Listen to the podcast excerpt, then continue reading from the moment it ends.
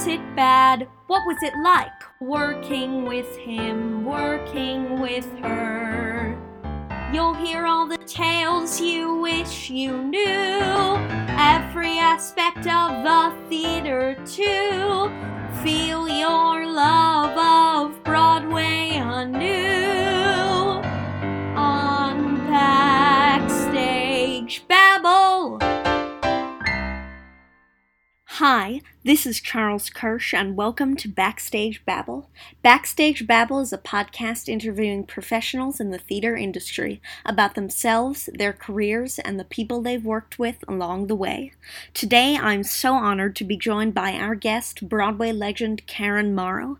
She first made a splash off Broadway in Sing Muse and appeared in the 1963 Boys from Syracuse, Alan J. Lerner's Music Music, and the songs of Jonathan Tunick there. As one of Broadway's biggest leading ladies in the 1960s and 70s, she counts among her credits The Grass Harp, I Had a Ball, The Selling of the President, I'm Solomon, A Joyful Noise, and other musical theater favorites. She also replaced in The Mystery of Edwin Drood on Broadway and starred in The Most Happy Fella, Oklahoma, Brigadoon, Carnival, and more at City Center, oftentimes collaborating with the original creative teams. As a regular Kenley Players star, her credits include Kiss Me Kate, Anything Goes, and Can Can.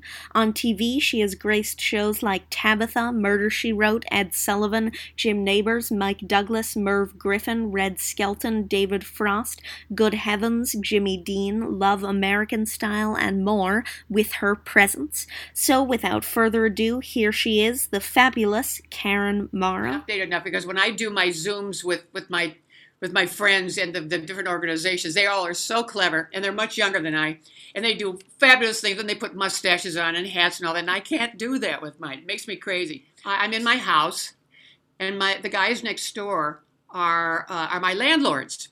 I mean, I used to own a house, but then I, you know, and he's also my musical director for my classes. So we, after my classes, we gather in his backyard and have cocktails and dinner and stuff like that. And I said, I live so close to the ocean. why don't why don't I get in the car for God's sake and drive to the ocean and look at the sunset? Because I'm not far. I'm on that side of the hill. So it would take me maybe 20 minutes to get to the ocean from my house. And I don't do that. I don't do that. And then also it would take me maybe a, maybe another 25 minutes to just go up. There's a, there's a big hill opposite me where they take where the photographers uh, take the picture of LA, downtown LA, nestled against the mountains when the mountains are topped with snow. And you can just go up there, you have to pay $6, but you can just go up there and sit. And I don't do any of those things. As you can tell, I've had caffeine. So, so anyway, okay, you're on, kid. What would you like to know? Okay, so I want to start by asking you how you became interested in theater and, and performing. Okay. Uh, my parents, I don't know if you read any of this, but my parents were both opera singers in Chicago. And they met uh, because they both had the same voice teacher. And then they went out and performed in a, uh, in a circuit. It was like summer stock called the Chautauqua Circuit. And they would go from tent to tent to tent all over the East Coast.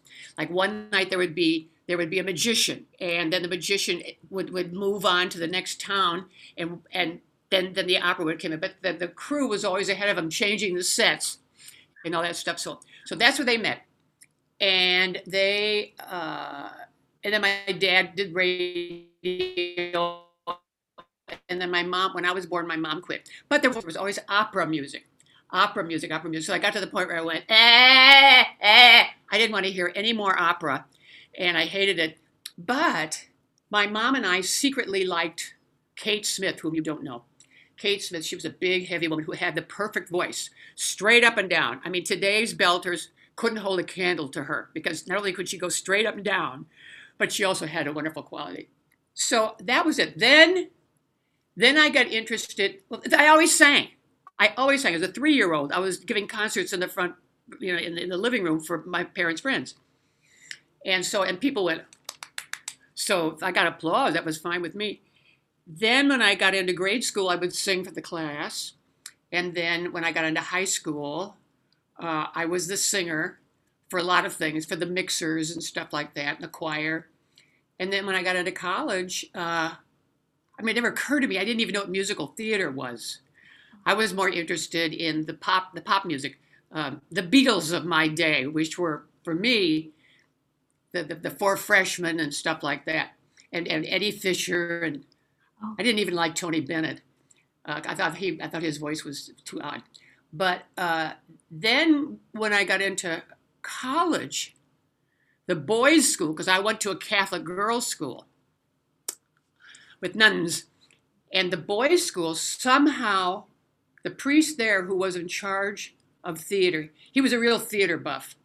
But this is in Dubuque, Iowa. Dubuque, Iowa. And he somehow saw me do something at the girls' college and asked me to do the comedy lead in Brigadoon with him. And the nuns said, No, no, no. No, that's that's not ladylike. We want you to do a play, the Caucasian chalk circle, and you're going to play the kleptomaniac. And they said, so no. So they said, you have a choice. You can go over there and do the comedy part, or you can do the kleptomaniac, which I think would really be very more ladylike. And they said, you have a choice. You you know, let us know tomorrow. And I said, oh no, I, I don't need tomorrow. I'm going over to the boys' school. so that was it. And the choreographer at this boys' school was Eugene Loring, who, who was a, uh, a choreographer for the New York Ballet and for all the, all the ballet. He, he choreographed originally Rodeo and, and ballets like that. And he had a school out here and a company that he traveled with around the United States to colleges and give lectures and then do a show. And so he choreographed the Brigadoon that I did, and he choreographed then the next year um, Life upon the wicked stage. I just did that on the road. Um, Showboat. Thank you so much, sir. That's how it happens when I'm as old as your great grandmother. So I just, that's when I discovered music theater. And I went, oh, and I was a hit. I mean, oh, boy, was I a hit. Ah.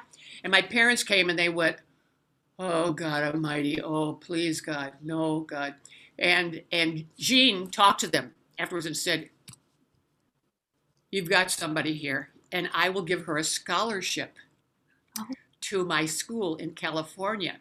She will come, she will be the star, and I'll have the dancers around here, and we will tour the United States after she graduates. You know, yes, yes. So I did a whole bunch of jobs in the summer, went out, came out here, went to the school, said, Mr. Loring, I'm here. And he said, Who are you? And I said, I'm Karen Morrow. You gave me a scholarship in Dubuque. Oh, I don't remember that, but if you want to take lessons, I'll give you lessons for free. And I just, I was appalled and so sad and everything. This is a long, long answer because of coffee I've had. And so I, I went to Milwaukee where my college roommate was living. And they insisted that I go and audition for the, for the local professional theater. And I did, and they went, oh, geez, okay.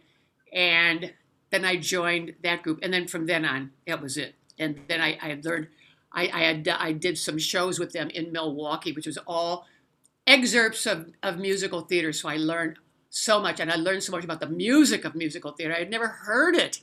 You know, I had never heard any of that. I was too busy listening to the four freshmen and uh, and Eddie Fisher. And I just fell in love with it. And I got to New York and I just, I mean, I got a show right away. So I was hooked. That's it. My own. Hooked. Except I can't believe that I actually got a drummer and drove from Milwaukee to New York with, with the drums in the back and the car rattling all the way. And oh my God. So that's it, honey. That's where it all started. It's a long answer to a very short question. What else? So, did you always have New York in mind as a place you wanted to go? And then what made you decide to finally go there? Very good question. What made me finally decide to go there is that uh, uh, people would come out from New York to guest star in the shows that I was doing at the local professional theater. And I was big show off and a braggart. And I mean, I just, I was, I had no confidence. So I was always going, and I said, well, I'm going to go to New York. Yes, I think I'm going to go to New York. People tell me I should go to New York. And one of these girls went to New York. She said, oh, we, we can be roommates. And I went, yes, fine, Lois. Oh, good, let's do that. Had no, uh, she goes to New York. She gets an apartment and sends me a letter. I mean, there was no type, you know, no email. Then sends me a letter that says, "I have us an apartment and you owe me forty five dollars. So it's it start renting next month." Oh. And I went, okay. And her boyfriend was the drummer at the theater. Was so he and I drove to New York. So let's see. So that was that was how I got to New York. What was the next part of the question? The first part? Oh, it was just going to be. Did you always know you wanted to move there? But no, I... no because I was, you know, TV was born when I was a teenager. And I watched the specials uh, when I got into college and all that. I, I started watching, and then I saw, like, not Carol Burnett, uh, but earlier than that. The, the, when when when music musical specials were the big thing, the Andy Williams, and then I remember Mitzi Gaynor. Oh my God, and and Judy Garland and all those people. And I just said, that's what I want. And I went to movies, movies, movies. Oh my God, I was crazy about Betty Hutton. I was crazy about those things. So I wanted to be a movie star or then, then, a, then a television star when television came in. That's what I wanted to do. I wanted to sing in front of a camera and wear fabulous gowns and eyelashes. And I would be so thin and beautiful. That's what I really wanted to do. So Broadway was something I never even heard of. Never heard of. So mm-hmm. that was it. So were you able to um, see any theater where you were growing up in Dubuque or? No, no. My dad took me once to a ballet, and the music was really odd. It was wonderfully odd, and these people didn't really have costumes on. They had, I mean, it was a professional company that came through town, and they had like leotards on, you know, different colored leotards and stuff, and they were doing modern dance, and I just, that between that and the music, I was so taken. By. So I immediately started taking dance lessons, and I thought that I was to, I was going to become a dance star. I mean, I couldn't dance, but I could show off. I was really good. And I would go around. In fact, it was the same dance school that Cloris Leachman went to. Cloris was from, was from. We talked about it. Cloris and I did, and uh, in fact, when she got her Academy Award, she thanked Rose Lorenz, the dance teacher for, for all those years way back when. And I went, Rose Lorenz, that's my dance teacher. Oh my God. I was so excited. So that's all. I never I never saw a musical. No, no, I didn't hear I didn't hear records of musicals until I got into college. Oh.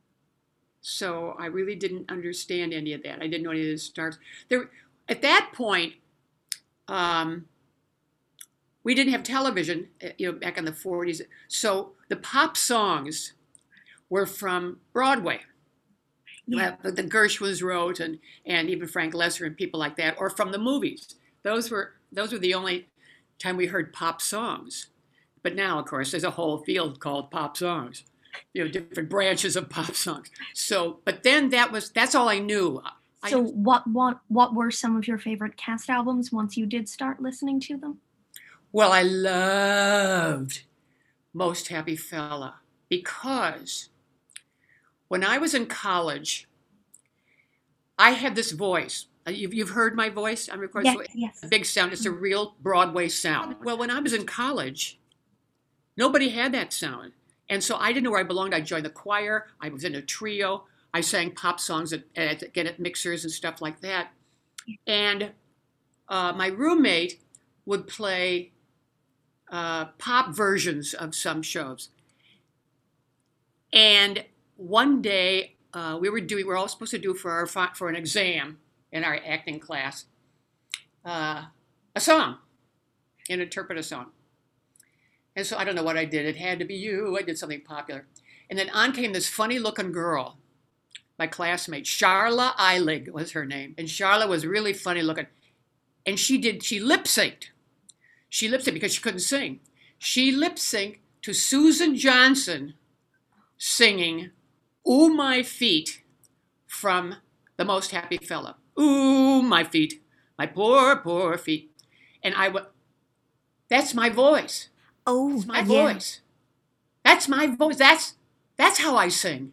Oh my gosh, there's a place where I can go. That's how I sing. Oh, oh. So that was I first realized that that I, I, I was I was different and that, that I was legitimate. There was a legitimate place for that sound.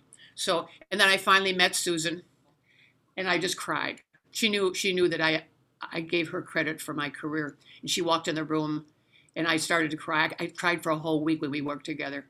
And then I mean and then she gave anyway, we became pals and I just you know, it just that was it. So okay, next.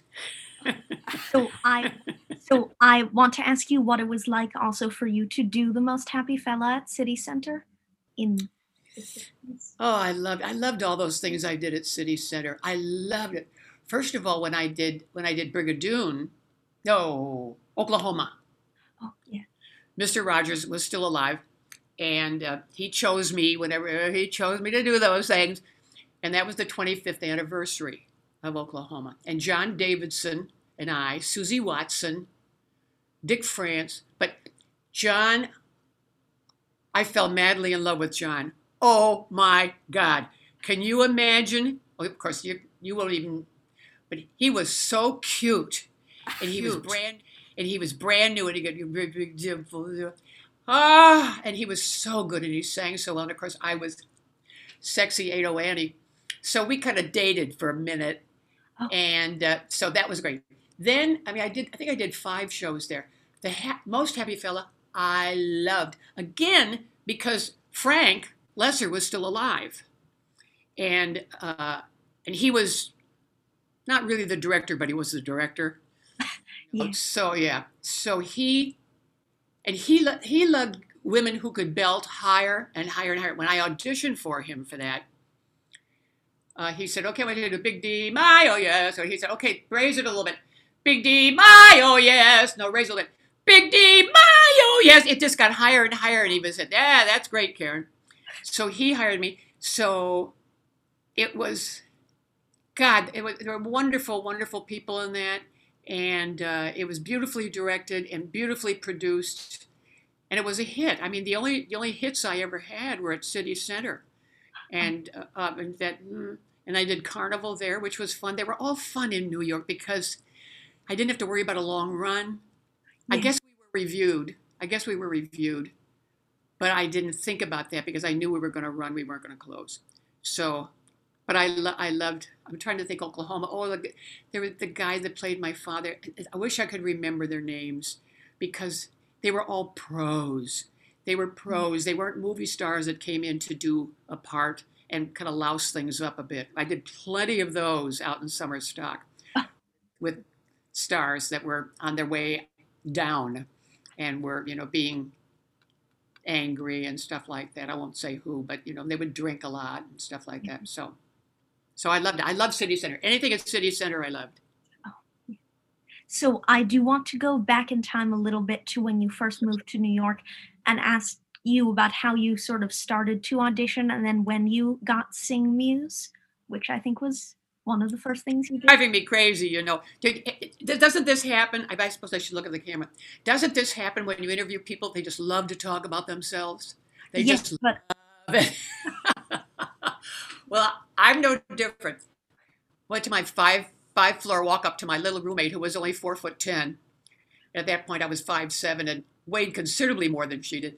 Uh, and the next day, I saw in the paper, in the New York Times, when I got to the apartment, that the next day or maybe I'd found that out before I left Milwaukee. There was an audition for Subways Are for Sleeping. Oh. And so I had my audition dress, my audition shoes. I had it all planned, and it was all beige. I had a beige dress, beige legs, beige shoes, because someone told me if you wear beige skin colored shoes, your legs would look longer and prettier, and the beige hair and everything and they brought you in 10 at a time. You probably know about that. 10 people at a time. You come in, they go, you stay, you stay, you out. And I've stood there ready to sing my song. And they went, you out. I went, what? What? that was the day after. Then I kept auditioning, auditioning. And see, that was in September, I think. And yes. And a month later, uh, a month later, I went to an audition somewhere, and there was a guy who came to uh, to play for somebody else, and it was in a theater. And I did my audition song, which was "Perfect Relationship" from Bells Are Ringing. I did my audition song, and that was it. You know the way I sing. And then I went out, and, the, and the, the, this girl's accompanist came in from me. He said, "He said, come with me. I have to go downtown. We have a new show going on off Broadway, and our leading lady just quit to go on the road." Oh. You okay? And the leading lady, their leading lady was Jo Anne Worley. Oh. So, so she left, and I went down there and I sang to this guy's apartment down in the village. and went, "It's crazy," and he said, uh, "He said you got the job," and I said, "Oh, oh, wonderful, wonderful, talk, talk, talk, talk." I said, "Where is the subway stop?" And he just gave me five dollars, and he said, "Here." Don't take the subway, take the cab. You're going to be a star. And I went, oh, that was so funny. And then that was it. I did, I did sing Muse and just loved every minute. But of course, that was my first experience with a flop. But I, I did well. I got very good reviews. And I also got a lot of agents pursuing me, which was wonderful. And I signed with the William Morris office. And uh, uh, then and then that was it. Then you know one thing led to another. Jo Anne Worley had gone out, and she laughs to this day. She says, "I have I have nightmares." She she went out with Carnival, Oh.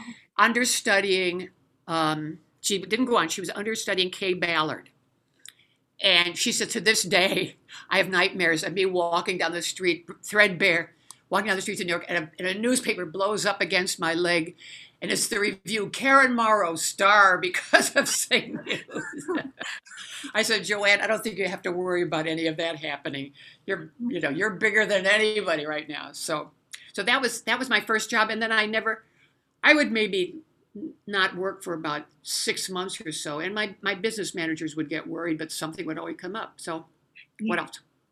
So you had a sense d- during Sing Muse that you were becoming a star?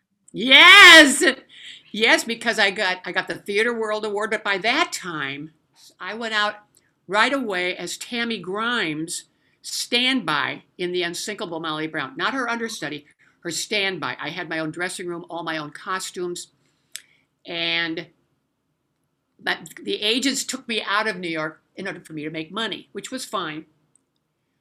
Uh, but if had I stayed in New York, I maybe would have got something else, Yeah.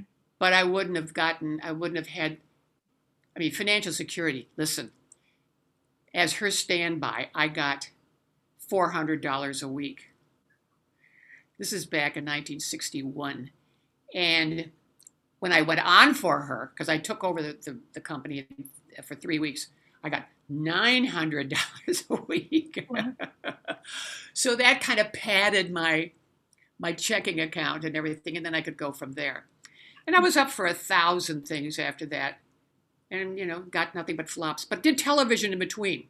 I was very lucky, so I thought, that's it, with makeup and hair and wearing pretty gowns and things like that. So, but I didn't wear pretty gowns. They didn't, you know, the Garry Moore show and things like that. I had to look like the girl next door.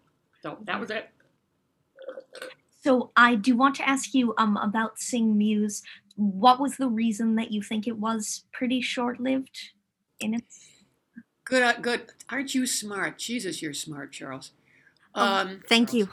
um, it was very intellectual. And because Erich Segal, who wrote it, uh, was was it Harvard or Yale? I think it was Harvard, because I know eventually he went to Yale uh, to teach. He gave the valedictorian address in ancient Greek. so he was a Greek scholar. I mean, he really was a Greek scholar. He was great. He was a great guy. He used to come and stay with me in New York because I lived right next door to Riverside Park on 79th Street. And uh, he was a runner. He was he was he was just loaded with energy and so bright and so just a darling guy. But I think it was just too intellectual. It was so clever. It was so clever. But I didn't know. I didn't know who Menelaus was. I didn't know who any of the, I knew the name Achilles, but it was it was all a takeoff on them put in modern times or, or in, in hood times. I mean, Achilles was a was a he was a dumb boxer, and then he had the manager, and then who had the big cigar, and uh, all men, all men. So they were, they were very protective of me because I had just gotten there. And I remember, I remember, I remember, maybe you're too young to hear this, but I remember going on the subway all the way downtown. And I guess some bum exposed himself to me, but I didn't know that that's what he was doing. I didn't know. So I went back and I said, guys, you know, there was this guy in front of me on, on the subway. And I told them what he did, and they went, oh, okay. Well, Karen, uh, here's how you take the subway again. I mean, I was just so stupid, stupid. Really, really. I wasn't that young, but I was a Catholic girl, Catholic school girl. So, you know, I was I was 23, something like that. So, which is that these days that would that of 23 we would be married and have seven children by now, but yeah. then so news. But so, I also want to ask you um what you remember about being very much part of the era that off Broadway was sort of coming to prominence first. Yes, yes. There were a lot of us off Broadway who, who were, I mean, I'm thinking Dom DeLuise, Charles Nelson Reilly, Joanne, no. uh, Margery Gray, who eventually married Sheldon Harnick. Oh. Um, uh, I'm trying to think of who else. Who else were the, the ones then that they were doing all these little kind of our charade, all these interesting little little uh, things that were really fun and wonderful and uh, uh, everybody, you know, an intellectual in some way. They weren't just wacka wacka wacka comedies with the dancing. So everybody kind of got their start at that time, and then and then filtered filtered out. I don't know. Can you think of anybody I'm missing when it comes to the off Broadway scene? Um, maybe Rita Gardner. Rita, of course, duh. of course, the Fantasticks. Yes, yes, of course. Oh, she just these are dream people. These were dream people. They weren't. They were ambitious enough to get careers, but I mean, they weren't. They weren't after each other. The, the competition was. I don't remember feeling. I felt competitive because I was up for not then, but later on on Broadway. I was up for a lot of roles, a lot of roles with a lot of other people, and I always knew that that that person was better for the role than I. I always knew. And I'm trying to think, even when Paul was Paula Wayne who who starred opposite Sammy Davis Jr. At the same time I was with Buddy Hackett. I really would have preferred her role. But, but she was much prettier. You know, she was much daintier and, and which which would have registered better small, registered better with Sammy. She was more sexy. I was just, I was the girl next door, so I was right for I Had a Ball. At the same time, I was asked to do Kelly, and I had my choice between Kelly and I Had a Ball. And Kelly was, was so touted as the next great musical. And no one ever heard of I Had a Ball. So my agents, one agent at the Morris office said Kelly, and the other one said I Had a Ball. Think about it. And I did, and I thought, I Had a Ball has nowhere to go but up. Kelly has nowhere to go but down. And sure enough, it closed in one night. So, and, and even though we got terrible reviews, we ran for six months. So. So I want to ask you about actually another show you did off Broadway, which is Boys from Syracuse. So oh. ask um what do you think it was about that production that made it sort of the definitive one for a lot of people? Well, it was directed by Christopher Hewett, who was British. And I think he had that kind of.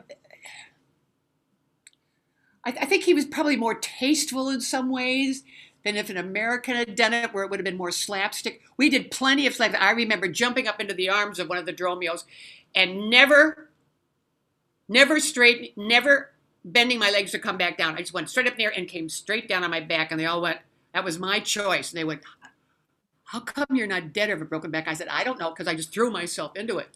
But there was no, there was no wacka wacka wacka wacka going on in there. It just was written very, had good people the time. He directed very well. Mr. Rodgers was there all the time. Oh. Uh, and it really was a hit. And I, I remember opening night. Uh, we, you know, we had a party afterwards, and the next day the reviews were just sensational and I really cried. I just went, oh my god.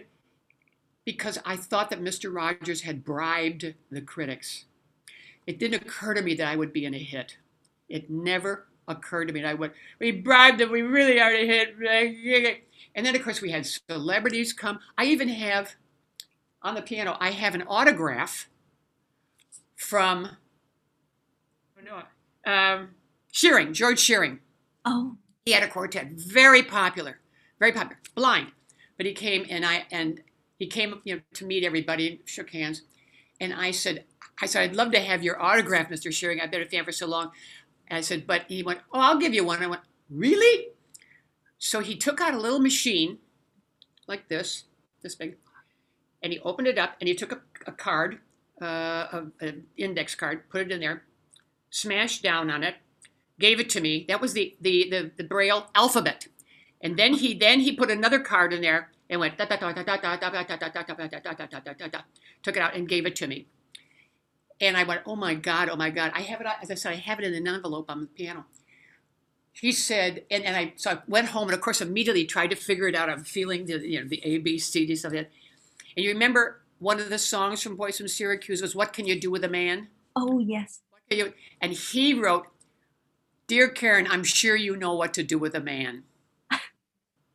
George, isn't that something? Yeah. So we had all sorts of people, but I thought I thought, I can't be in a hit. Am I in a hit? Do they like me? Oh my God, okay. And, uh, but I, I, the Morris Hawks had made commitments with me, again, to take me out of town and make money to do summer stock, which was fine because that started me on the next 30 years of summer stock and, and being very well paid for that. Yeah. And I don't know what would have happened if I had stayed in New York, but probably would have gone to the poorhouse because there wasn't that much work. But I was, because I had that big stage voice and, and the big face and the big personality, I got to play all the big, big stock theaters in St. Louis, you know, 14,000 people, Kansas City, 12,000 people, and stuff like that. So. So I do want to ask you if you have any specific memories of Richard Rodgers from Oklahoma or the boys in Syracuse or something else. Yeah. Uh, I remember auditioning for him. I mean, he saw me. He saw me do Sing Muse. But I remember the, the big meeting I remember was was Doris Day's manager and Mr. Rodgers. And I went to Mr. Rodgers. And I remember just I, I don't remember anything he said because it was Richard Rodgers. And I was and I didn't know how to dress. I mean, I was so such a bumpkin. And then subsequently, when I got, he asked me to, well, the, first of all, the thing that Doris Day's manager said to me was, "Who are you, Karen Morrow?" And I went, "I'm just a girl from Iowa." He said Doris Day always knew who she was, and I went, "Okay, that's the end of this interview." So, so Mr. Rodgers then asked me to audition for Boys from Syracuse. So I immediately lost weight. I just went, okay. Now, I wasn't fat, but I was substantial. So I must have lost 20 pounds. I was really thin, and I loved the way I looked. Had I done television before? I don't know, but I remember being really thin on the Jimmy Dean show. Okay, so anyway, um, I they cast me. They cast me, and and I was so thin. So they went to the costume and they went, Luce, the part of Luce is supposed to be fat. She's supposed to be fat. I said, What? I just lost 20 pounds. So they padded me with foam rubber. Foam rubber boobs, foam rubber hips, but I still had this tiny waist. So this big foam rubber. And of course I got thinner because I would sweat because the foam rubber was was it like like wearing a sweatsuit. I was just dripping, dripping underneath it. I had to take a shower at the theater every night, you know, because it was just awful. So, I mean, when he said, You're too thin, I went, uh. and then I don't, well, the thing, when I did Oklahoma, I have a tendency to make a song kind more so now than then my own. It ain't so much a question. So I was just, those was talking. It ain't so much a question of not knowing what to do. I've known what's right and wrong since I've been 10. And he just said, No, that's a dotted quarter. And then that's a quarter note. So it had to be, It ain't so much a question. I wasn't allowed, he didn't want anybody to sing off the beat. No back phrasing, no nothing. Nobody. It had to be right on the beat. And I thought, wow, that's interesting. So I obeyed him. So that, he was just awfully lovely. And I'd heard stories about how he flirted with, he did like blondes, and he did flirt with blondes. I don't think he ever did anything, but he flirted with the blondes because all of us blondes got together about 10 years ago, seven years ago, and did a concert here. All of us Richard Roger blondes, uh, plus a few redheads. And, you know, they, they were flirted with quite profusely. And I said, not me. I was, you know, I was a comedian. And he always dressed in a suit, tie, always. Stupid me, I didn't get a picture taken with him or anything. I, I, I took no pictures of me and celebrities all my life, which I really regret. Uh, but that's that's what I remember of him. Did you ask me about Frank Loesser or just Richard Rodgers? Oh well, I would love to know about Frank Loesser too. Well. Okay, Frank, as I call him, because after uh, he was wonderful. He just I couldn't do any wrong for him. He loved the big day. I mean, he just was so thrilled with that sound and the guy who was playing Herman. And he he he just thought we were great. Uh, then he thought I was so great that he decided to be my manager. Oh. I went, what? he and the other two fellas, White and can't remember the second guy, uh, in their office. It was Frank Publishing, was the name of their organization.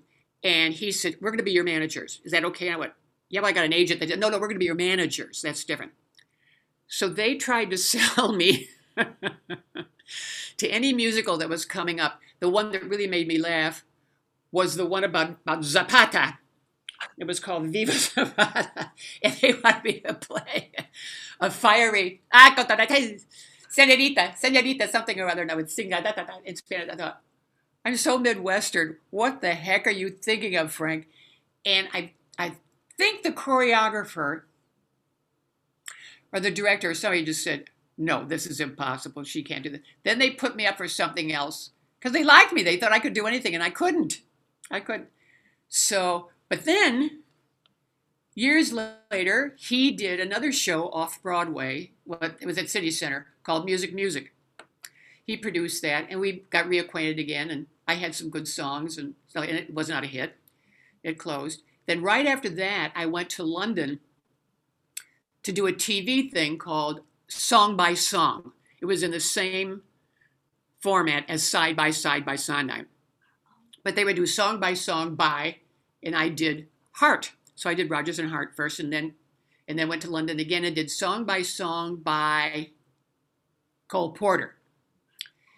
But Alan's wife was Liz Robertson at that time, and she was in the in the special with me. And so he came over because he knew I was going to be it, and to you know to kind of hang out. And thank God because he went with us for all our costume fittings, and he just went, "No, Karen can't wear that. Uh uh-uh, uh uh uh." She had you know so so we just kind of hung out for a while, and and and I'm I, I'm so honored. But did I get a picture with him? No. I get a picture of Richard Rodgers? No. Or any of those other people. So that was that was uh, Frank. I really I I think but aside from all that, I think he is was one of the most gifted uh, theater writers. But even but to this day, I do one of his one of his ballads in, in my act whenever I do an act called "What Are You Doing New Year's." It was written for a movie, but it's just the words, a combination of the words and music. And I think Most Happy Fella is just one of the greatest things that was ever written, ever, ever. I, have, I had students when I was doing my master classes for indeed high school and college people. It shocked me at how few knew who Richard Rodgers was. And of course, nobody knew who Frank Loesser. They called him Frank Loser. And I went, no, it's Frank Loesser." And they they just didn't know. And I said, come on.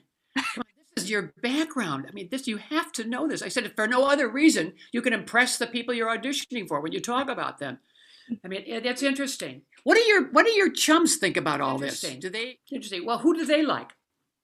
Um, well, I guess the ones that do like theater like a little more modern things, I guess. Like, of course, they like Hamilton, and um, some of them like Something Rotten, which I also liked. Oh, I do too. well, I mean, that's clever. It's Yeah. very clever. Anything that's clever and funny.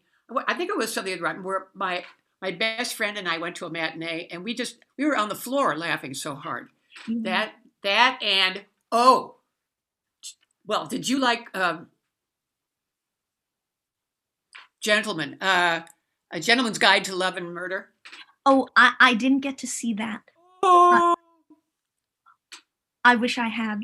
Was oh my God! If it ever comes around in a first grade, in a first grade production, because the graphics are half of the thing. I mean, the graphics that they came up with were how all these how these eight people got killed. A scream. I mean, I went to see it twice with two different sets of people, and again, laughing so hard all the time. It's it is it is the epitome of clever and and slightly intellectual. I mean, it's not speaking down to anybody. It's not going. Yeah. So okay, well, no, now listen. So uh, I know I'll just give you a rest from me for a minute. Oh. What do you want to do with all this? What do you want to do with this knowledge of yours? well, I don't know quite yet. I've always wanted to be a director, so maybe I'll be Uh-huh. able to do that someday. Yes, you will. Yes, I have to. I have to write down your name in great big letters and put it in my book, so that after I die and you are a great director, people will go through my memoir. Like I'm assuming someone's going to go through my memoirs, but but someone will say she knew him. Oh my God! Oh my God! How is that possible?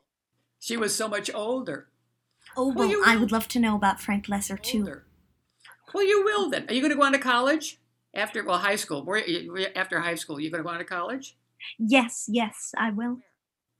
I don't I don't know where yet. I haven't really thought about it. But maybe maybe NYU. That's right near where we are. Or Yeah, I've always just discouraged. Uh, of course, you live in New York, so because you so you've experienced the New York life. When I had students, high school students, who wanted to be in theater so desperately, they all wanted to go to NYU, and I said, you know what? I said you're going to be distracted by the city. I said you're going to want to go to all the shows, which is fine. I said, but I would I would suggest you know Michigan or Carnegie Mellon or one of those where you could just, you just concentrate on that, and then, then you could go to New York and see everything all at once, and then come Yeah. back. But you know this city, so you'll you won't be distracted by it, and you'll mm. have it at your fingertips. very good. Like I, do you have sisters and brothers? No, I'm an only child. So am I. Oh. That's why. that's why we we have big personalities. That's why. that's why you're. That, well, that's great. This is great.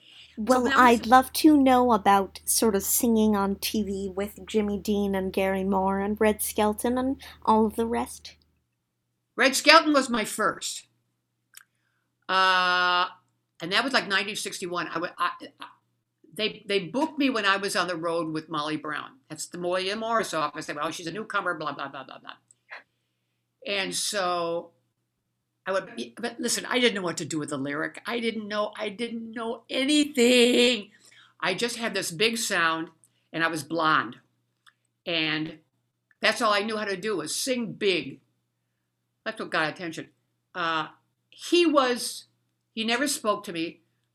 There was no, um, there was no communication between us. I was just this kid who came on.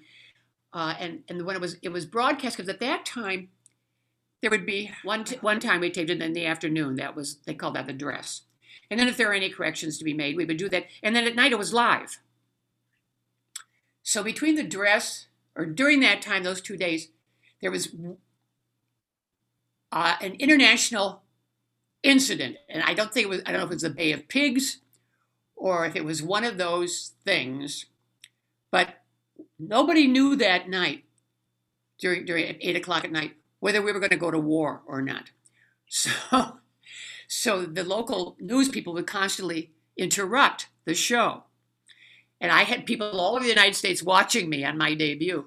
And I'm watching in, in my, I didn't have a TV, and I watched at somebody else's house, and we are watching, and, and they keep coming in with the news things. And I went, to, but it, it did get to me singing. and that was okay. And, that, and things things kind of happened because of that. I mean, I still was this new blonde, and I was kind of hot. I don't think anybody cared whether I mean they could they cared that I could carry a tune, but I don't. But because I was the new one with the big voice, they they kept booking me. Mhm. And Garry Moore, which I had watched when I was in high school and everything, in college. College, I didn't watch much TV. I would go home during college. Um, Carol Burnett was the big breakthrough star of that. And of course, people said, "Oh, you could be funny like that." And I went, "Oh yeah,", yeah, yeah." and because I made faces, and uh, you have to have more inside than just making faces. I didn't realize that until I got on the show. And fortunately, I mean, the musical director thought I was just swell because I had this voice. And the choreographer was a friend of mine that had been my, my little roommate, you know, who brought me to New York, her dance partner.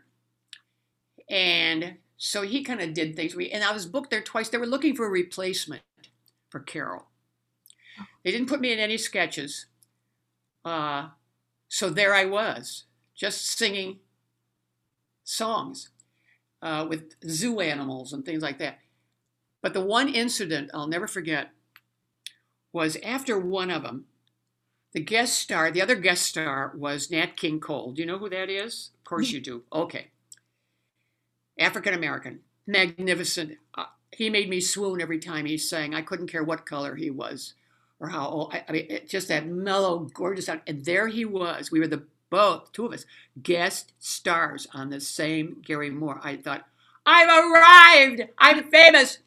So at the end of Garry's show, I don't know if you've seen any of them, but all the guests would line up in front with Ker, Der, Der, Kirby, Derby, uh, and Garry and the regulars, and we would hold hands and say, "Thanks for dropping by. Hope to see you soon. Goodbye." It was the the, kiss-off song in each episode. There I was, holding Nat King Cole's hand. I went, I'm holding Nat King Cole's hand. Nat King Cole is holding my hand. Well, they got such hate mail, Oh, hate mail about how dare that black man, and then worse words than that, with that lovely blonde, how dare you? Oh. Oh, eh, eh, eh. I, when I was told that, I was just sh- shocked because I wasn't prejudiced about it. I didn't know very many black people when I was growing up, but certainly when I moved to New York, there were plenty of them. And, and I worked with them and stuff like that. But here was Nat Cole. How dare you do that? So that was my episode with Garry. They did not hire me. They got Dorothy Loudon then to to uh, replace Carol. She only got two shots at it. I'm trying to think one other person may have been Marilyn. Uh, oh God, Peter Mance's wife. I forgot what her uh, maiden name was. Uh, was a great singer, great singer. But I don't think they ever really. Maybe they replaced her. I don't know. But I went on to other things. So then, Jimmy Dean. I got a contract with Jimmy Dean because it was the same musical people from Garry Moore who thought I was swell and brought me on board. And Jimmy liked me. The Mm. producers and director of that show were very sophisticated. They had done like Barbra Streisand's first specials and stuff like that. And pe- people are going to be listening. They're going to go, "No, Karen, you're wrong." I, I admit, I, you know, that's a long time ago. But uh, so I went on and did sketches and stuff, and we were. It was kind of sophisticated humor. We dressed sophisticatedly, and his songs were done with with strings. I mean, they, it was photographed with with uh, a big string orchestra and everything, and Jimmy just kind of floating around, and me singing kind of an interesting song, and the sketches I was dressed lovely and everything. So we did. It, it took weeks, and we did the uh, dress rehearsal in the afternoon, filmed that, went into our dressing rooms for the notes, and Giulio De Benedetto, the executive producer, came in and said, "Karen, I have to let you go." I went, Oh. "What?" He let uh, everybody go, with a couple of exceptions. Jimmy was so uncomfortable in that. Jimmy was a was a country western down home boy from the south. All this sophistication meant nothing to him. Only tied him up in knots. And they got people who happened to be in town or people who were in Washington from between the dress and the air. They got Roy Clark, Molly Bee. Uh, I'm trying to think who else they got up, and some of Jimmy's own band guys. And they totally reworked the show. So when it went on live, that was another where all my friends went, What the hell? And I remember coming home that night, and when I got home, there was a plane ticket for me with a hotel reservation to the Virgin Islands. My cleaning lady, oh, she wasn't my cleaning lady, she was kind of my assistant, saw that and knew I, I would want to get out of town because I'd be getting a lot of phone calls and a lot of stuff. So she and she helped me pack my things, and the next day I went off to the Caribbean, to the Virgin Islands, and came back. So that was, I thought that was going to be the end of my TV career, but toward the end of the year, the Jimmy Dean year, Molly Bee or somebody got sick. Molly Bee got sick. I think she continued with the show. And they went, Oh my God, what are we going to do? But I was under contract with them. So I couldn't take any shows out here. I couldn't take any series. I could maybe do a guest shot, but I couldn't take any series or anything out here. I couldn't audition. And so they, so I remember Peter Matz said, You've got somebody under contract for Christ's sake. Call her, bring her in here. She can do things very fast. She can learn, she can do it fast. So they called me. And he said, You're paying her. So bring her in. So I did. As long as he needs me, of course, with this big mouth and the camera photographing my mouth. Uh, and that was Jimmy Dean. That was the end of that. He was lovely. And he had me on his talk show later on and stuff like that. So we were we were chums. It was good. Yeah. Um, well, I want to ask you next about I Had a Ball. So, um, what was it like to be working with Buddy Hackett? Is my first question. what do you think it was like? Oh, how, how would you experience working with Buddy Hackett? What yes. would you think? Was it difficult to work with him? Or difficult? No, it was you know because I knew I knew what he was up to. And he did he meant no harm. He meant no harm. He just he didn't like the discipline kind of, and he would change the lines. But the, the show wasn't that great. I I love the score. I thought the score was pretty good. Uh, but bottom line, bottom line, uh, we got terrible reviews. We got seven colossal bad reviews. There were seven newspapers in New York at that time, all bad. And he came back and did eight shows a week for six months and he would do his act at the end of the show. So people, of course, would stay. If they were paying, we had full houses. They would come to see him do his act, and whoever was on Broadway at the time, I think Sammy was on Broadway at that time, Steve Lawrence, uh, who else? They would come after their show and watch the act. Or sometimes they would come earlier before the show was over and appear in the last scene with me they, they would they would switch places with Richard Kiley because we had to go through like a tunnel of love. We'd go into something and they couldn't see us. Then we'd come out at the other end, you know, and then there would be a surprise, me and Richard Kiley. But they, they would go around like that. And then they'd come out, and I would feel it. We were going around backstage in the dark. Some something shifting, and I'd go, "Who's who's sitting next to me?" And we'd come into the spotlight, and I'd go, "Oh, hi, Sammy." so the audience had great fun. And the the songs, I loved singing the songs, but again, I wasn't an actress, so I just opened my mouth and sang as loud as I could. Oh. Eh, and, oh, he used to fool around with me on stage. I mean, he'd tease me on stage. He would come out right before my ballad, my big ballad, and he, would come out and he'd say, Jeannie, Jeannie, I'm so sorry. And he would have tears planted on his cheek, big red tears. The audience couldn't see it, but he could. So I'm looking at these big tears. And now I have to sing this ballad. And then one time he came out before I was singing, he would do anything to, to sabotage that ballad. He came out with a salami behind his back. and he said to the audience, Listen, he said, Care doesn't know this, but I got a salami tucked in my back. She won't see it when she's facing me. He said, So here she comes. And I'd come out on stage oh, Garside. And he'd go, yes. And then he'd point to his back and the audience would laugh. And I thought, what the hell are they laughing at? And then, of course, you know, he would do that, which after a while, it wasn't annoying. It just was, okay, well, the critics weren't too crazy about me anyway. So, you know, it's not spoiling my time. I'm still getting paid. But so finally, six months later, he came to work in a wheelchair with his leg up in a cast for a matinee. And we all went, Buddy, what happened? He said, I fell last night and had a. Uh, we still doubt to this day if he did, but he was tired. We ran strictly because of him doing his shtick for the two hours in the play and then another half hour after the show. Yeah. And and I mean, he really did his part to keep that going. We were so grateful to him. But we closed right before this summer, which means none of us had booked summer stock or anything. Mhm. Although there were a lot of little specials that I did uh, on TV and stuff. But so I'm I'm forever grateful to him for Mhm. that. And I did I did a nightclub act with him. We traveled. That was that was something because the two of us were kind of had to hang out. But he had a lot of friends all over the place, and we would, you know, have dinner with friends and stuff.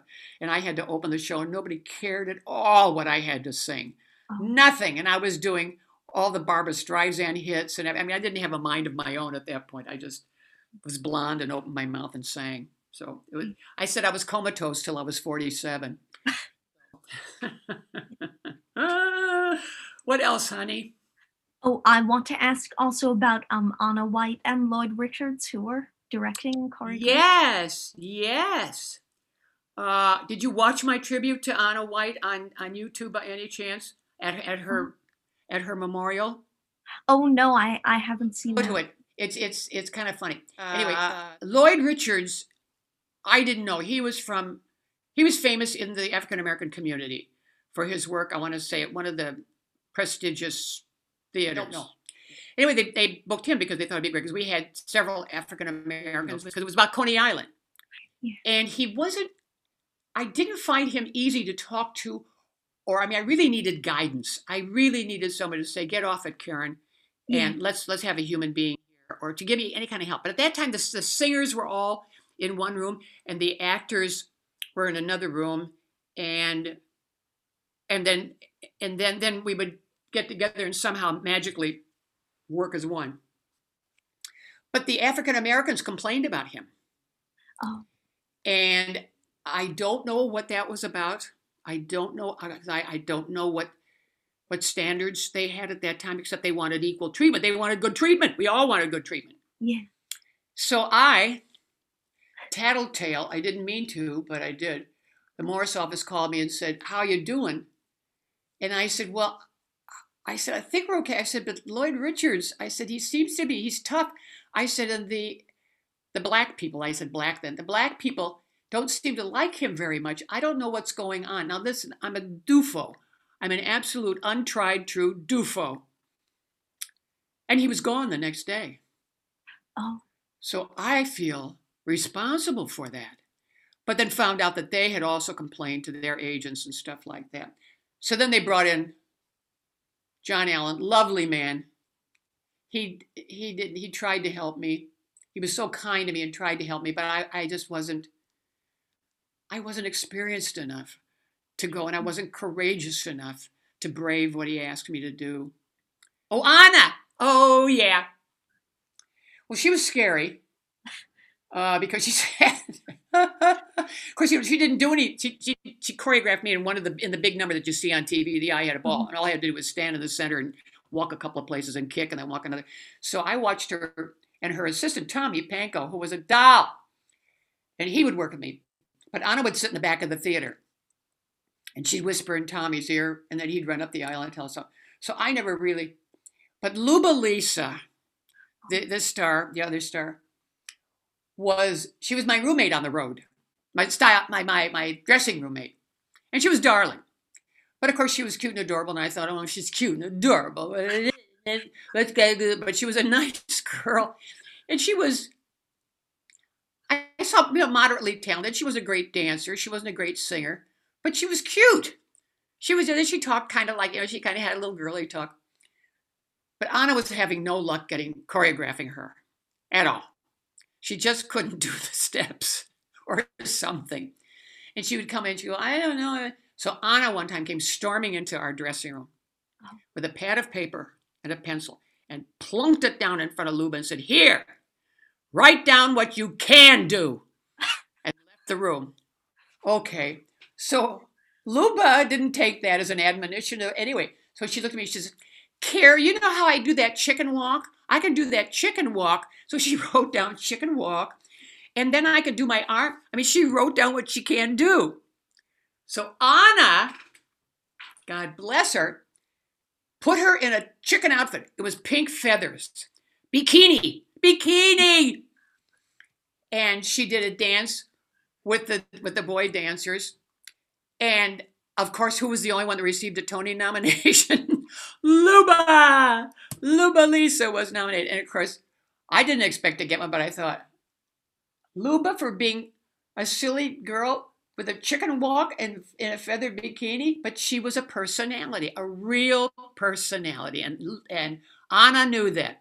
Onna didn't fight it. She just did it. But I worked with Onna years later when we became really each other. Oh, I should have worn the sweatshirt she gave me uh, when she did another show out here with me. And then we, we just became uh, really, really well acquainted with each other because we would appear at the same places as she got older.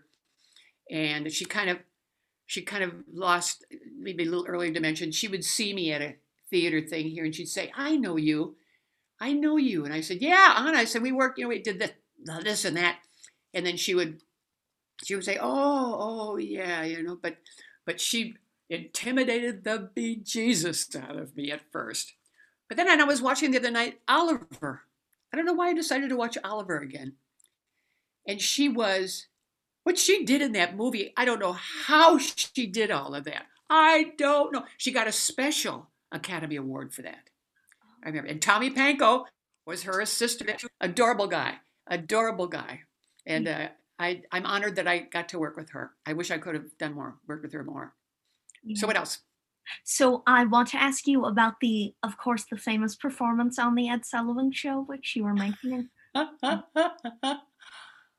Let me tell you, Charles, there is a community of people, largely men, and uh, who have kept my career alive all these years by showing that clip everywhere.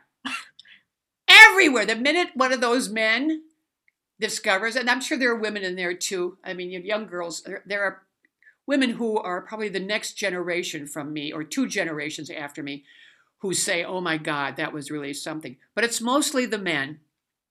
And my manager was one of those that just keep that living and keep me living and keep having me interviewed by people like you. I get so many Zoom requests and stuff. Mm-hmm.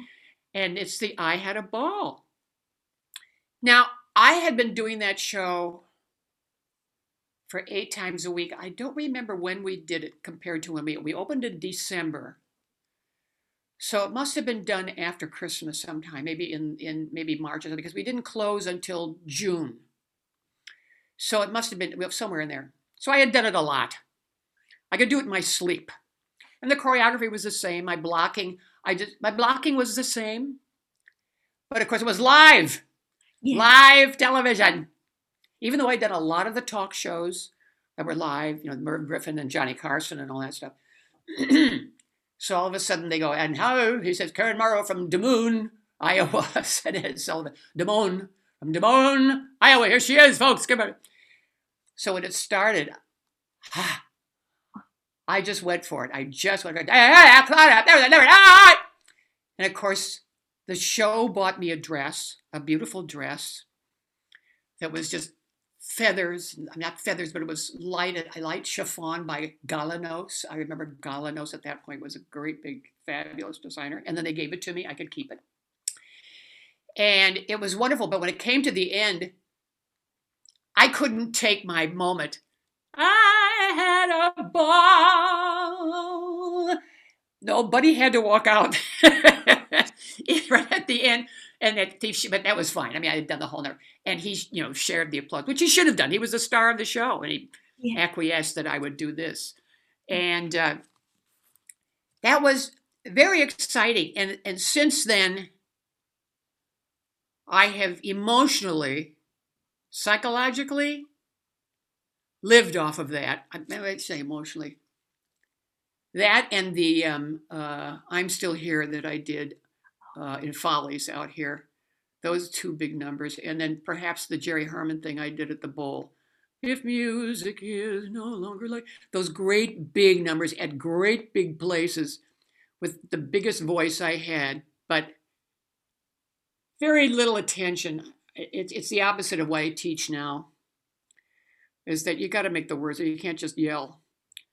I mean, fortunately, I had a, a sound that wasn't annoying. I don't think maybe it was annoying to some people, but but people always said, you know, there are belters, and then then you know, then there's a sound like you.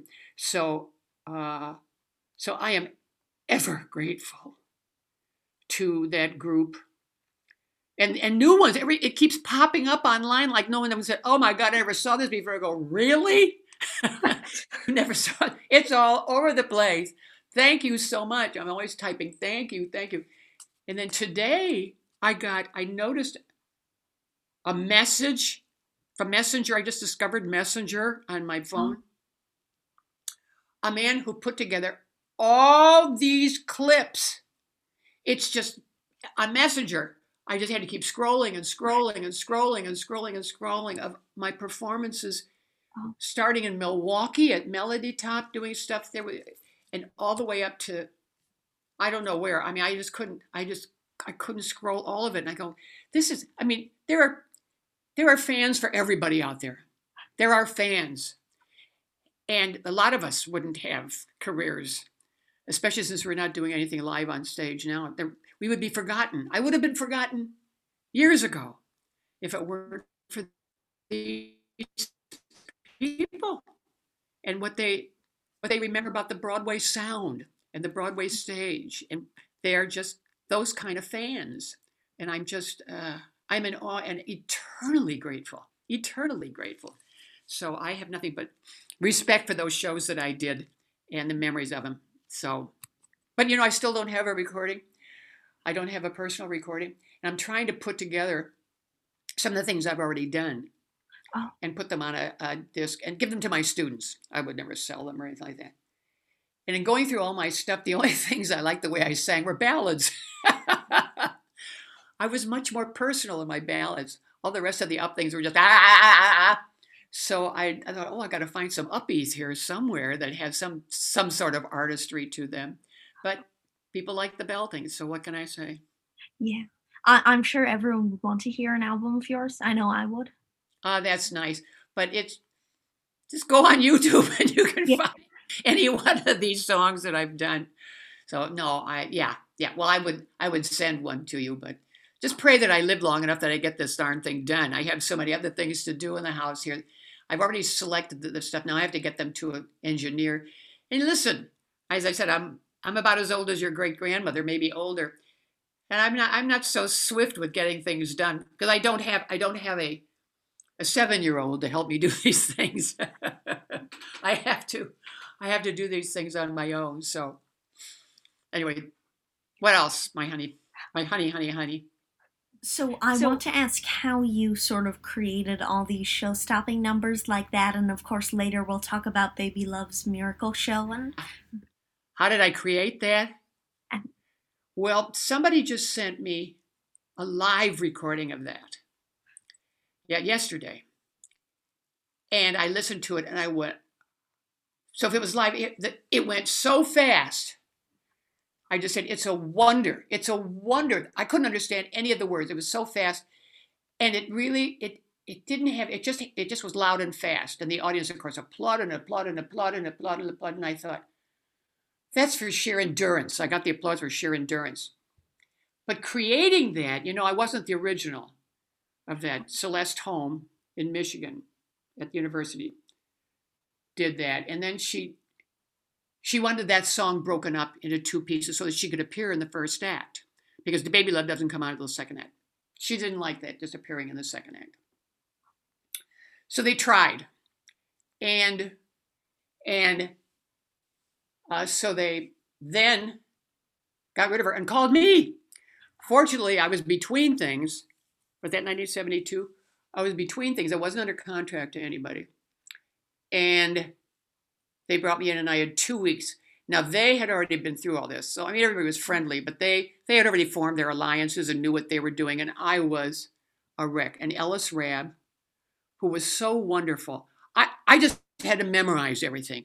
That was my thing. I had to memorize everything. I had to mem- memorize the maybe they changed the blocking, and the rest of the people were not too happy with all of that. So the only thing I could do was just sing it and nuances because it went so fast. The only thing I could really sing with any kind of feeling at all was share my joy and love. And when I heard it live, I went, Oh, Karen, you knew what to do with that. Yes, you did. You used the words and stuff. But I was having trouble. So I told Ellis Rabb, the director, I, like four days or maybe the week before we had we were going to open. I said, you know, I said, I, I, I have a feeling I'm going to break down at some point between now and opening. I said, I, I know I'm going to have some sort of a breakdown.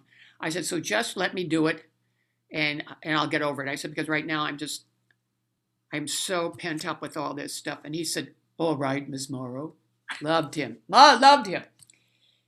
So the night before, it was our tech, our tech rehearsal. It wasn't even the dress yet. It was the tech. I got I got I don't know if it was before the song or in the middle of the song or at the end of the song, I just went to my knees and I said, I said, oh my God, I just didn't know. I just, somebody's being beeped here.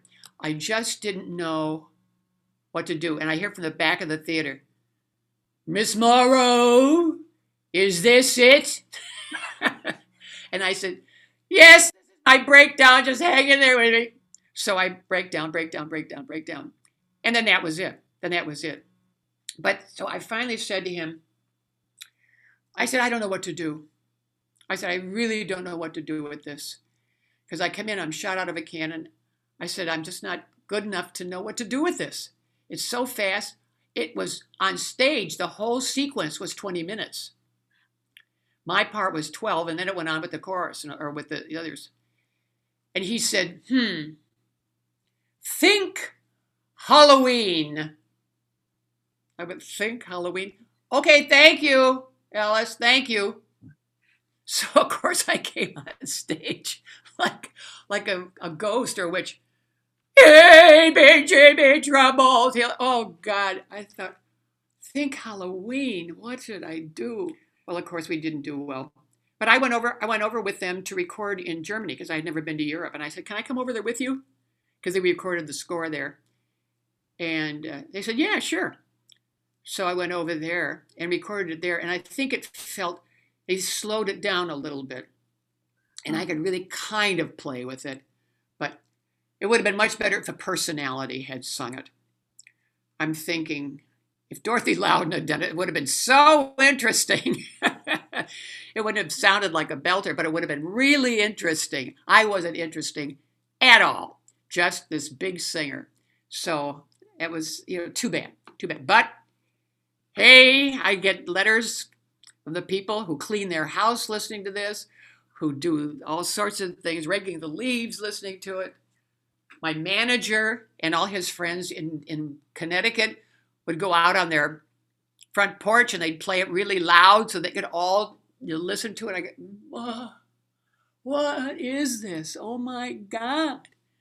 That's just, it's a miracle. So that was but Barbara, you know, again, they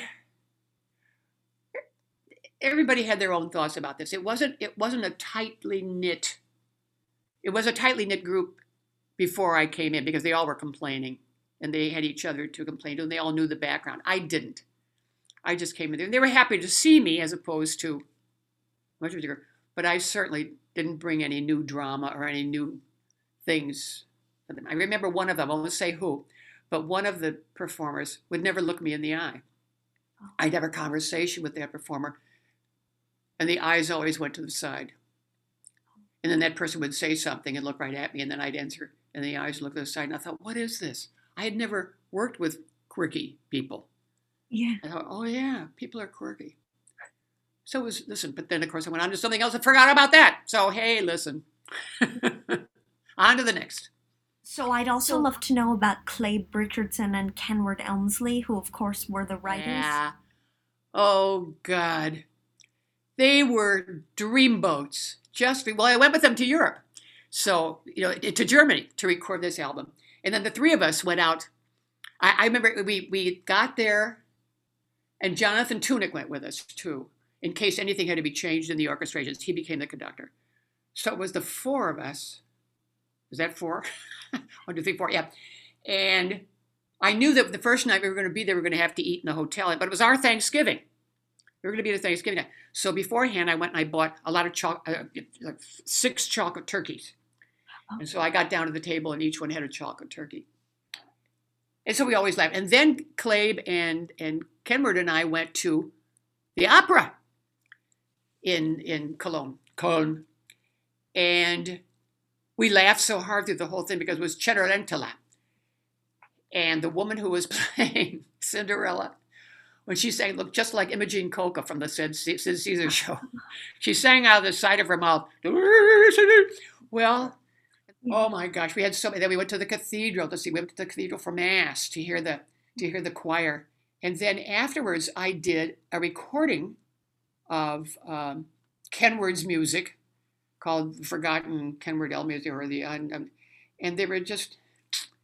He was a poet, you know. He was not married, but his partner was. Um, it's a lazy afternoon. Who wrote the lyrics to that? And the, okay. Anyway, he was his partner, so he was he was a very poetic lyricist. And uh, the songs that we did were, I'm trying to think who wrote the music to some of them, but they were interesting, but not any no toe tappers. The Bergmans, the Bergmans really got mad at me. I did a concert with the Bergmans once with oh. Alan, and when I got to the, to the song "Lazy Afternoon," I said, "This is a, this is a song that I absolutely." The lyrics are wonderful. I said I teach my students that these are called luscious lyrics, and you have to use them. Then I sang the song, and then that was it. And we went off for the intermission, and and, uh, and Marilyn Bergman said, "And who wrote those lyrics, Karen?" She said, You didn't tell them who wrote the lyrics. And of course, I'm talking to world famous lyricists right in front of me, the, the Bergmans.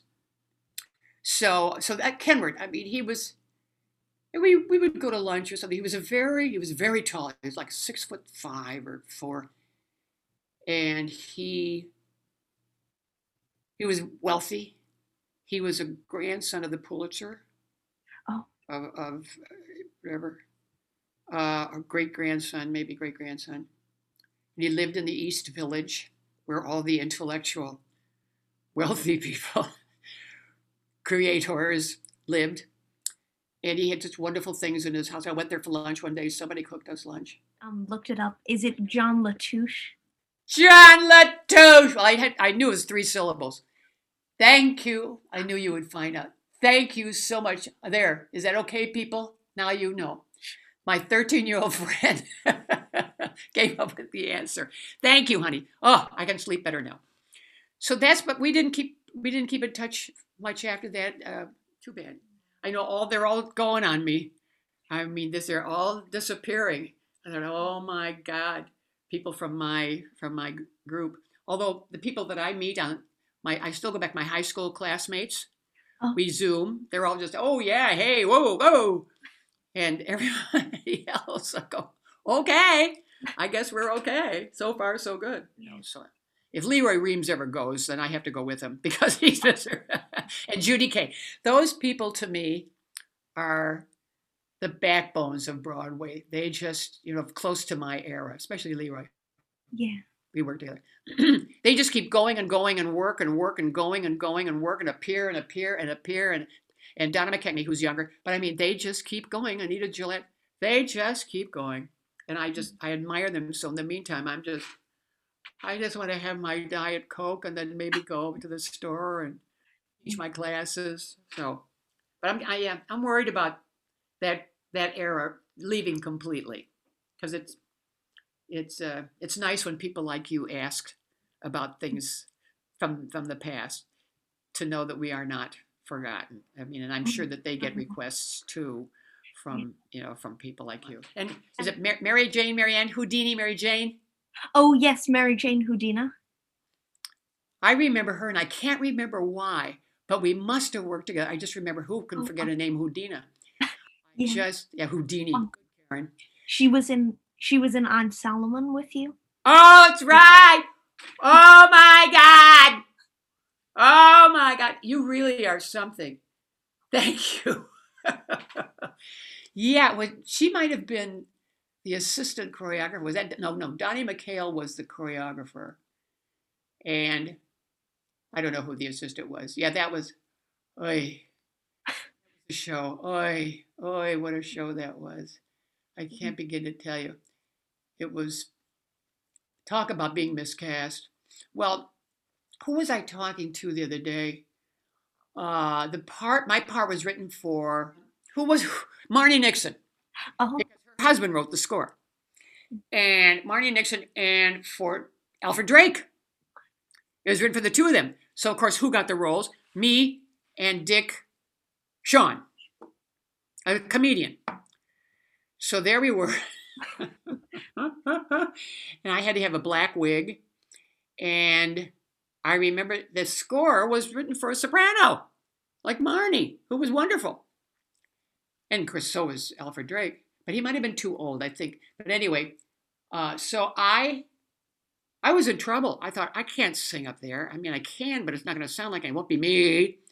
I called Keith Davis, who was at that point a very popular voice teacher who was working with people on Broadway and was getting them all prepared. Um, He was the big guy. So I called the big guy and I said, This is Karen Morrow. He said, Yes, when do you want to come? So that's what first time I ever took a voice lesson. And he you know, gave me confidence and told me that I was just fine. I didn't need to study. But I went, I thought, I thought, but I can't. But so they changed the key. They changed the keys for me. And uh, oh, I remember Salome Jens and I, we had the same, we eventually had the same manager. And she would go to Keith because she never sang. She was just this wonderful actress. And she would, I'd go to before her lesson, I'd hear her go, oh, oh. And I go, oh my God, oh my God. Poor thing.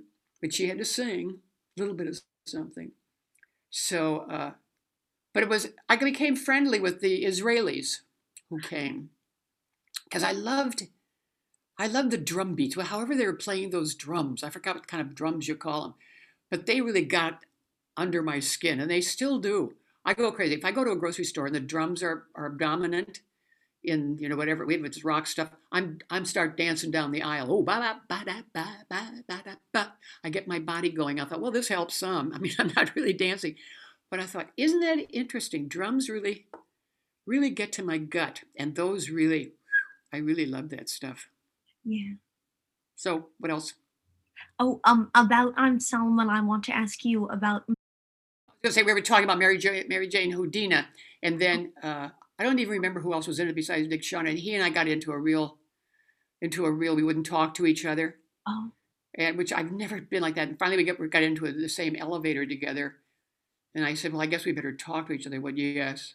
I don't know. He didn't like what I was doing, and I didn't like what he was doing. So go ahead, go on. Oh, I want to ask you about um Michael Benthall. Um, I'm Solomon, who was the director. Michael Benthall. Oh, I'm glad you remembered that. He was relieved of his duties, was he not? I'm going. You know more about Oh. it than I do. He was. Hmm. Michael Benthall. Had, oh, I hate to speak ill of the dead, but he had a very big drinking problem. Oh. And he was really a fish out of water doing, doing that. I, mean, he was British, and he had quite a wonderful career. I mean, he was he was a, a critic's delight uh, in England, I guess. So they thought he would be good because this was an international thing with Israelis coming over from Israel, and and I guess it was too much for him because he would really be non-communicative when he would come in. And I don't know who took over. I don't know if they if they fired him or if we went to opening night. I remember Donnie McKayle, who was mostly concerned with the dancers and was the Israeli dancers. He was trying to come up with something that seemed authentic for them. And of course, there were there were Asian Asian Americans. No, there were Middle Easterners, and there were black uh, people in the in the chorus. And so I think he was trying to come up with a blend of all of that. So I didn't I didn't I didn't work with him. I mean, whenever I sang, I was by myself. Remember one song. I don't know, and I sang it while I was squatting on the stage. Because I did that once during rehearsal. I was squatting because I had to stand there for so long. But I had boots on that had a little bit of a heel, so it was really comfortable. Then when it came time to do the show, I, there were no heels. I was in sandals. And then to to suddenly be and Erich Segal, who wrote Sing Muse, they brought him in. I mean, he had written the script called In Someone Else's Sandals. Then they changed it. And I remember we tried it out in at, in New Haven when he was at Yale. And that was our first kind of reunion since Sing Muse. And he was not happy with everything. Yeah. And I think he made some changes, but they weren't happy. I don't know. It was just a mess. It was a mess. I don't know how long we lasted. It was in April. And I, uh, I don't know. It was not a, it was, I, I remember moments. I, can picture moments and people quitting. A couple of the, the, the movie actors from a lot of, from Julius Caesar, who had done the film Julius Caesar, and he was going to play, and, and he quit. And I don't, oh we were dying on the vine. Yeah. So I also want to ask you about doing um It's a Bird, It's a Plane, It's Superman at the Muny. you were really something. We're only up to when I was 25. We've got to go all the way up to 84. Uh, well, that was funny because Charles Nelson Reilly, who was my dearest friend, my dearest friend, dearest male friend, uh, we that's when we got really close. He had, he had told me when I was in Sing Muse, he came backstage afterwards because he knew Bobby Dentino, who was the, the boy who played Paris. And he came to my room, and I had heard of Charles Nelson Reilly. And he stood in my doorway and he was smoking a pipe. And he said, You are an artist. And I had never been called an artist. I, I, I didn't know what to say. Well, thank you. And then later on, when we both found out that we were going to do, I think I had then kind of reacquainted myself with him. But then when we did that, he played for Professor Sedgwick, of course, and his costume was uh, a dark wool suit with a dark vest and dark, dark gray, gray, dark, black, dark, dark, dark. And I was playing Sydney, you know, the one who was haircut, simply terrible. So I had to be the life of the party. And now we're going to, there are 14,000 people in the audience. And, and from the 10th row, you can't back, you can't see anything. So I decided that we went for costume fitting. Charles and I went together to Brooks Brothers. Brooks Brothers? Brooks Eaves. Eaves. And I tried on, I picked a blue vinyl dress, mini skirt, that had a, a white top, all vinyl, red earrings that lit up, and white go go boots. That was my first entrance.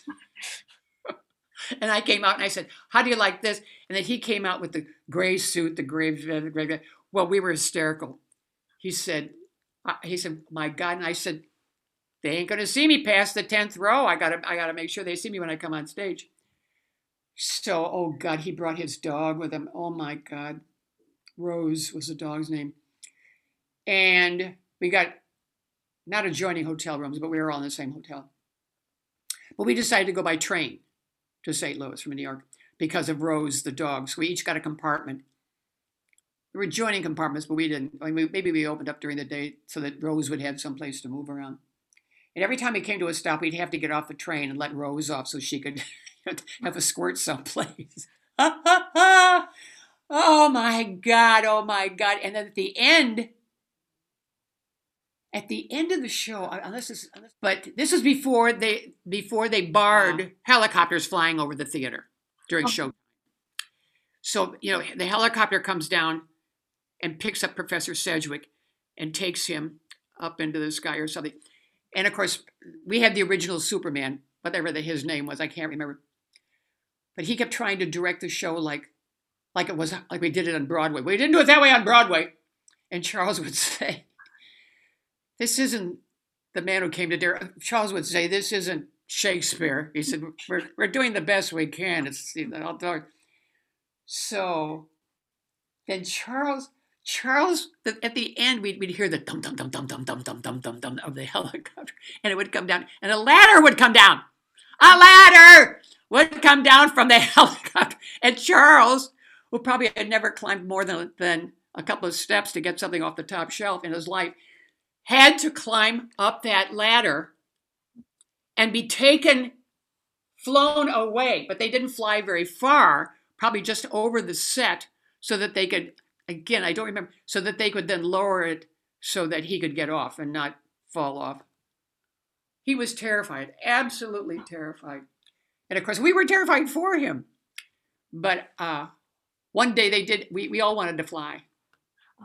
And so one day the uh, fly by Foy, Foy. Oh. By Foy. And they, could, because it was a big crane. That's how, how Bob came in as Superman. And, the, and um, so one day we went out there to the park, and each one of us got laced up and, and got to fly out. That was when we were in Kansas City. It was a it was a smaller park, but that's when we were in Kansas City, and you know, fly back again. And I, oh my God, we were all just thrilled, scared, and thrilled, and it was always an adventure. Always summer stock was always an adventure. I wouldn't give up one of those days for anything. I would take them any day over Broadway. truly, truly, there was nothing the only thing at stake was safety, getting laughs, getting applause, and making sure that people got their money's worth. That was the only thing that was at stake. Then we would move on to some other place. The producers always usually picked great shows and and good actors who could do the job, whether they were right or not. But you know, so but that was great fun. Okay, but and but before we break between parts, I want to ask you about one more thing, which is sure. um, since you mentioned it earlier, the shows you've done with Nancy Dussault. Yeah. Yeah. My dear, dear friend Nancy. Yeah, we're still best friends. We met, I don't know what show she was doing. We, we met at, I think it was, we're, we're trying to decide where it was, the Q Awards party of the uh, uh Q Awards of the year. That was Cue Magazine in New York. And I would say roughly about 1964, I was invited because I was doing either I had a ball or something, and Nancy was doing either Do Re Mi or Bajour at that time. And I had seen her perform. When I first got to New York, I saw her perform in Do Re Mi, and I just said, Why am I in New York? This is the most perfect singer in the world. She's beautiful, she's adorable, she's a good actress. She sings, she can do anything. I looked at my agent from the Morris office who took me there, and I went, What am I going to do? So I was a big fan. And during this party at the whatever hotel it was, it was a big ballroom, I and my date went into one of the side ballrooms just to get away from the crowd or something. And she, but anyway, but she and her husband came in the same ballroom. And we looked at each other and I went, Hi, I'm Karen. And she knew who I was. And I'm Nancy, and Jim. Okay, this is Kevin. And we started talking then. Now, I think this is the time. I know that there was one time when we were on, uh, uh, in a ballroom away from the crowd, and Judy Garland came in with somebody, and she was sobbing and, and she was hysterical about something. And of course, Nancy and I, and the four of us just, you know, stood with our eyes as big as dollars and and listening to this, she was very upset about something. And then when she left, we went, "Well, wasn't that interesting?" But then we were booked, like immediately after that, to do a summer stock show together, to do Good News together in St. Louis with Peter Palmer. And so, and another another fellow, R.G. Brown, who was who was a, a comedian from the, the off Broadway world, and the St. Louis Cardinals they were the star of the show. they played the football players on uh, on the uh, in the show. Our names were below the title, and Peter Palmer, and we had scenes together. She and R.G. Brown and I had scenes together, so we'd rehearse in her room or my room at the hotel, and we got to laughing so hard. We were inventing things to do with the three of us on stage, just different things to go. Yes, yes, yes, yes, yes, yes. We thought we were so funny. And of course, the audience didn't know what we were doing. But we became very close. And that was it. We became so close. uh, we were we saw one another like three times a week. Nancy's husband was working during the day, so we would go out to lunch and do stuff. Then Nancy came out here to audition, I think, for stuff. And she was staying with me. And I got a phone call uh, wanting to know if I wanted to do a series at Town Hall or to do an episode at Town Hall in New York called Age of Elegance. We would like you to do that. Would you be available? And I said, Well, yes. And they said, We also are going to call Nancy Dussault because we think that would be good. That would be a good combination. I said, Ah, she just happens to be right here. She's staying with me now. So Nancy got on the phone and then she went, Yeah, of course. So we were booked. And that put us together. And we worked really hard and came up with a, we found wonderful musicians that we knew. And we came up with a sensational show. And our two voices at that time were so perfectly blended that the comp- we complemented each other in such a way. And we were both funny and, and had a good time. There was nothing stodgy about us. And we were very easy with the audience.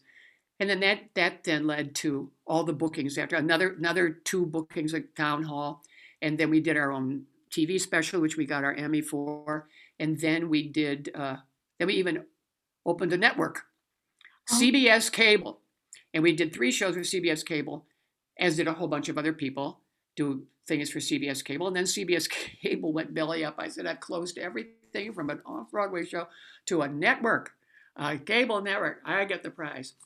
And so Nancy and I have been we've, we've done things together since, but people keep trying to get us back together, and we just oh, no, it's we can't do that. It's it's too many memories of of what was good, and and and also the the times that I I, I get little. Let's see.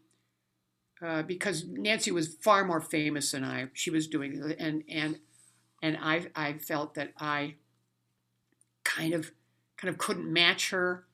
I mean, our voices were just fine match, but you know, but she was she was the one that they really pursued uh, for publicity and stuff like that, and uh, and I thought, mm-hmm.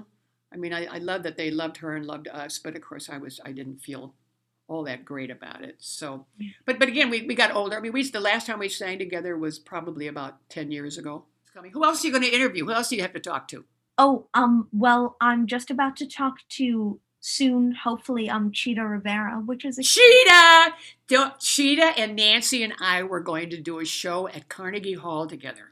Oh. We were going to do that together because here I was, the big tall, big blondie, and there was Nancy, the little redhead, and Chita, the the the fire fire brand in the middle, and we just thought that would be great, just great. We had meetings and everything about that, and uh, well, Chita will probably tell you she wanted Fred Ebb and uh, you know to write it and everything. And we thought, well, could we have maybe somebody who was not your writer do it?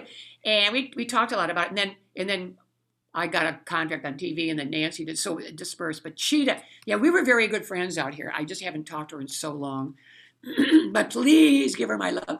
Oh, please tell her that I, I, I mean, I'm so aware of how wonderful and how wonderful her life has gone. So, okay, okay. So yeah, okay.